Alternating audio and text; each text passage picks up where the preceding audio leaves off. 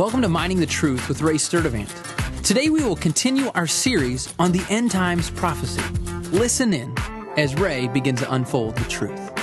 Hi, I'm Ray Sturdivant. We're studying the end times, and today we'll see that God has brought Israel back from destruction. You know, after the destruction of the temple in Jerusalem in 70 AD, Israel ceased to exist as a nation until 1948. And in 1948, the Jews were given their homeland in an agreement. The concept of a national homeland for the Jewish people was made official in the declaration of the establishment of the State of Israel on May 14, 1948, as well as in the Law of Return, which was passed by the Knesset on July 5, 1950. It stated, Every Jew has the right to come to this country as an Oleh, a Jewish term referring to a Jew who is immigrating into Israel. Another term used for Jewish immigration back to the homeland is an Aliyah. Aliyah is the ascent of immigration of Jews to Israel. The first Aliyah was from Russia and lasted from 1882 to 1903. There were five Aliyahs before the establishment of Israel as a nation in 1948. They were from Russia, Poland, and Germany. The day after the official establishment of the State of Israel, they were attacked by the Arabs. Egypt, Iraq, Jordan, Lebanon, and Syria attacked the State of Israel. The Jews refer to this war as the War of Independence. The Jews coming back into the land and reestablishing Israel was prophesied in Ezekiel and relates to the end times. One of the most telling prophecies in the Old Testament is the dry bones prophecy in Ezekiel 37. Ezekiel 37 1.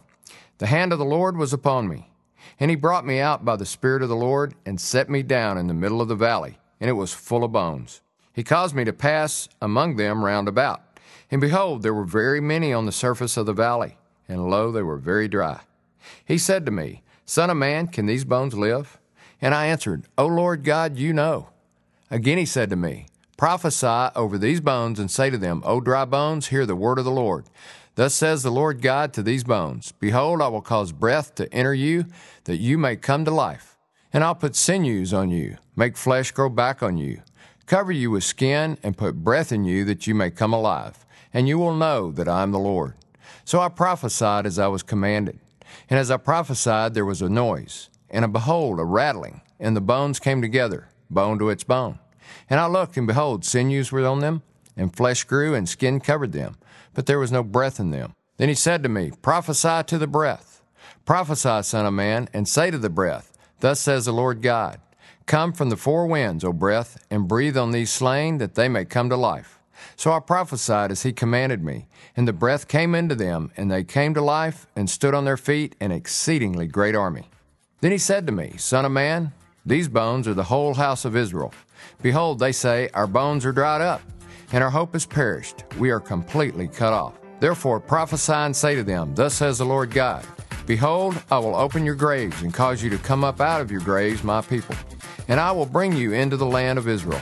Then you will know that I'm the Lord when I have opened your graves and caused you to come up out of your graves, my people. I will put my spirit within you, and you will come to life, and I will place you on your own land. Then you will know that I, the Lord, have spoken and done it, declares the Lord. I'm Ray Sturdivant, mining the truth.